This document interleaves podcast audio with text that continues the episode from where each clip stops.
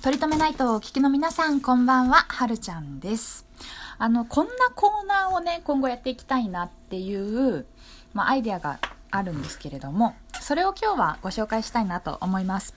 横にね、ベビーもあのご飯を今食べておりまして、おかゆまみれというかご飯まみれになりながらベビーもおります。あのたまにご飯食べる音が聞こえてしまって、わあ、なんか私も僕もラジオの前でお腹が空いてきてしまったな、なんていうね、そういうの飯テロというらしいですけれども、飯テロ起きてしまったらすみませんね。まあまだね、はちじ台なのでね、食べても許される時間かなと思います。はい、いい匂いを嗅ぎながら、皆さんもね、想像で嗅ぎながら、はい、このコーナー楽しんでいただけたらと思います。さあ、あのどんなコーナーをねやっていきたいかっていうので、あのテーマを設けてね、これこれ常識非常識とか、あなたはどこまで許せますかとか、うん、そういうこう毎週毎週、まあ毎週できるか分かんないですけど、毎回テーマを設けて皆さんに意見を聞くと。で、まあ、正解をね、あの探すとかいう目的ではなくって、みんな、あ、こんな考えがあるんだ、あ、こんな考えもあるんだねっていうのをみんなでね、こう知っていけたらなと。なかなか同じ考えの人と話すことは多くても、違う考え同士の方が腹を割ってというか、安心してね、あのお互いの、うん、話ができる、お互いの考えをシェアできる場っていうのが案外あまりないのではないかと、ね、常日頃思っておりまして、例えば、えーと、先週ね、うん、先週 エルジービーティー の、 あの本を借りました。図書館で借りて、まあ、勉強しようと思って、どんなあの私の認識とね、なんか齟齬があるんじゃないかなと思って勉強しようと思って借りてきたんですが、自分の子供が生まれる時に、妊娠した時にね、ベビーを妊娠した時に、周りのに世代くらい上だったのかな、私が今にじゅうなななんですけど、ろくじゅう代ぐらいの方に、はい、にさんにんに言われたのが、あの男の子女の子って聞かれて、あ、あの聞かないようにしてるんですって。出産した時に分かるように、まあ、男でも女でもいいし、あの体がね、で生まれて、まあ、体は男だったけれども心はね女だったっていう場合もあるだろうし、あの気にしない気にしないっていうか、本当にどっちでもいいから、親としてはね、本人が持って生まれてくるものだから気にしないので聞いてないですって。で、お名前はって、その名前はどうするのって聞かれて、まあ、男でも女でもいける名前を、あのでお腹の中から呼んでたんですね。で、今もあのその名前をそのまま生まれた時もつけたんですけど、その話をした時に、いや、男の子は男の子らしく育てないと女の子っぽい男の子になってしまうとかね、女の子は女の子らしく育てないとあの男の子っぽくなってしまうとか、うん、自分がこう男か女かっていうのを認識させるためには育て方も大切なんだよと。男の子には青い服、女の子にはピンクの服とかね、おもちゃも女の子には、まあ、ぬいぐるみだったり人形だったり、男の子には車だったりねとかいうのを想像以上に耳にしたんですね。とか、まあ、子供の関係ではないですけど、うちの場合はあの私も主人も夫もね、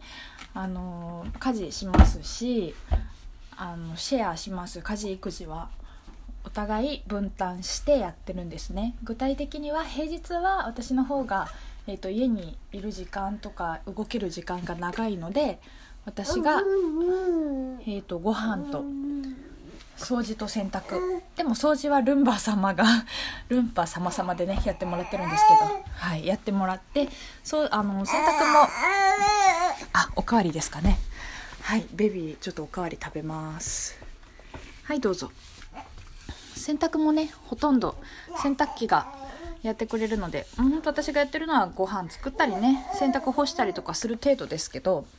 で、まあ、週末は、えーと、掃除も洗濯も炊事もなんだかんだ夫がやってくれている状態です。で、私はぐうたら一日寝てたりとかあのゆっくりさせていただいたりとかね、あの非常にありがたくさせていただいてるんですが、はい。あのー、まあそれはね、夫婦のバランスがそれぞれあるでしょうからこだわらなくて、あのいろんなやり方をそれぞれが見つけていけばいいのかなと私は思ってましたけど、男は外で仕事でしょって、女は家で家事育児でしょっていうのも言われたことがあります。結婚して、なんかそのやり方は自然な家族の形ではない、自然な夫婦の形ではないというのを言われて、あ、私が今までかん思ってた以上に考えてた以上に世の中には、この言い方はねちょっと失礼に当たるんですけれども、当時私が感じたのは、いまだに男の役割はこう、女の役割はこうとかね、男の子はこう育てるべき、女の子はこう育てるべきっていう、こうちょっと古い男性像女性像みたいなのをうーん大事にしている人たちがいるんだなって知らなかった。そういう考えがかつてあったことは知っていたけど、今も実際にそういう考えの方がいらっしゃるっていうのを、結婚して子供を妊娠するまで知らなかったんですね。で、今はちょっと考えも変わってきまして、それをなんか古いっていうのも違うなと思うんですが、当時感じたその素直な感想はそうだったんですね。まあそんな経緯もありまして、あの自然とね エルジービーティー のこと私も、まあ、知ってるようで知らないこともあるかなと思ったし、そういうこう知った気になっている時が一番ね怖かったりもするかなと思ったので、あのまあ、手に取って読んでみてみたいなことがね先週あったんですね。はい、ということでだいいっかいめのテーマはそうね、まあ、なんかということで言ったって言ったんだけど、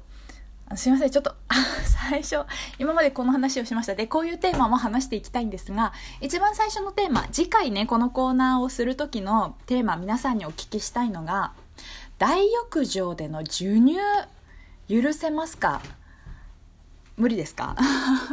これでちょっと皆さんに、あのー、お尋ねしたいです。皆さんのご意見とか感じ方、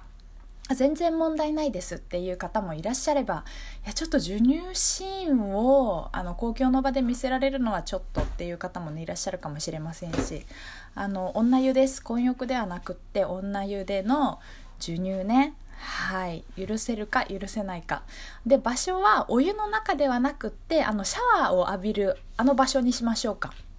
あのお湯の中ではなくってシャワー浴びるようなね、椅子に座ってこうそれぞれがシャワー浴びたり、あの頭洗ったりね、体洗ったりする場所がありますね。そこで授乳するのは許せるか、ちょっとあのそれは常識外れだと、マナー違反だと考えるかっていうのをね、はい、いっかいめは聞いてみたいなと思います。ゆくゆくその私 エルジービーティー の話とか男の子女の子みたいな話とかもね今して、背景そういうのがありましたっていうのも話したので、ゆくゆくはそのね、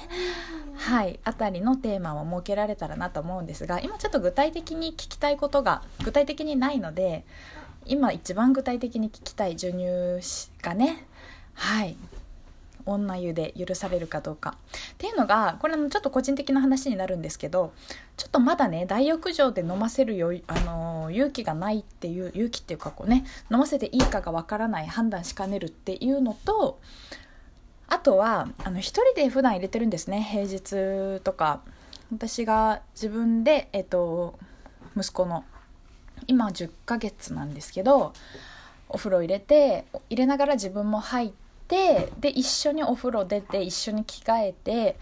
で赤ちゃんって保湿が今すごく大切って言われていて、そういう時代なんですよ。保湿をすることによって食物アレルギーも防ぐことができる、防ぐってまでは言われてないのかな、あのー、パーセンテージが起きるか落ちるかなんかで、あのー、関係があるって言われているので、保湿がとても大切らしいのでね、あのお風呂上がりの保湿もあの息子のをやってるんですけど、で自分の髪も乾かしてみたいなのをバーッとね一人でやってるわけですよ。でそれをあの、まあ、大浴場というか人々がいる前で、家だとね人目がないからこうどんな格好でもできるんですけど、それをね大浴場でできるかなっていうのが自信がないので、温泉に行くときは家族湯にあの夫と私と子供で行って、でその時は私もちょっと息子のお風呂を休憩させていただいて、はい、夫にね息子を入れてもらってっていうのをにかげつにいっかいぐらいかなやってるんですけど、はていつからあの私たちは家族湯を、まあ、家族湯楽しいですけど卒業できるのかなと、選択肢として今は家族湯しかないと思って家族湯に行ってますが、いつから男湯女湯でね入れるのかなっていう、はい、のを、まあ、ちょっと皆さんのご意見聞きながら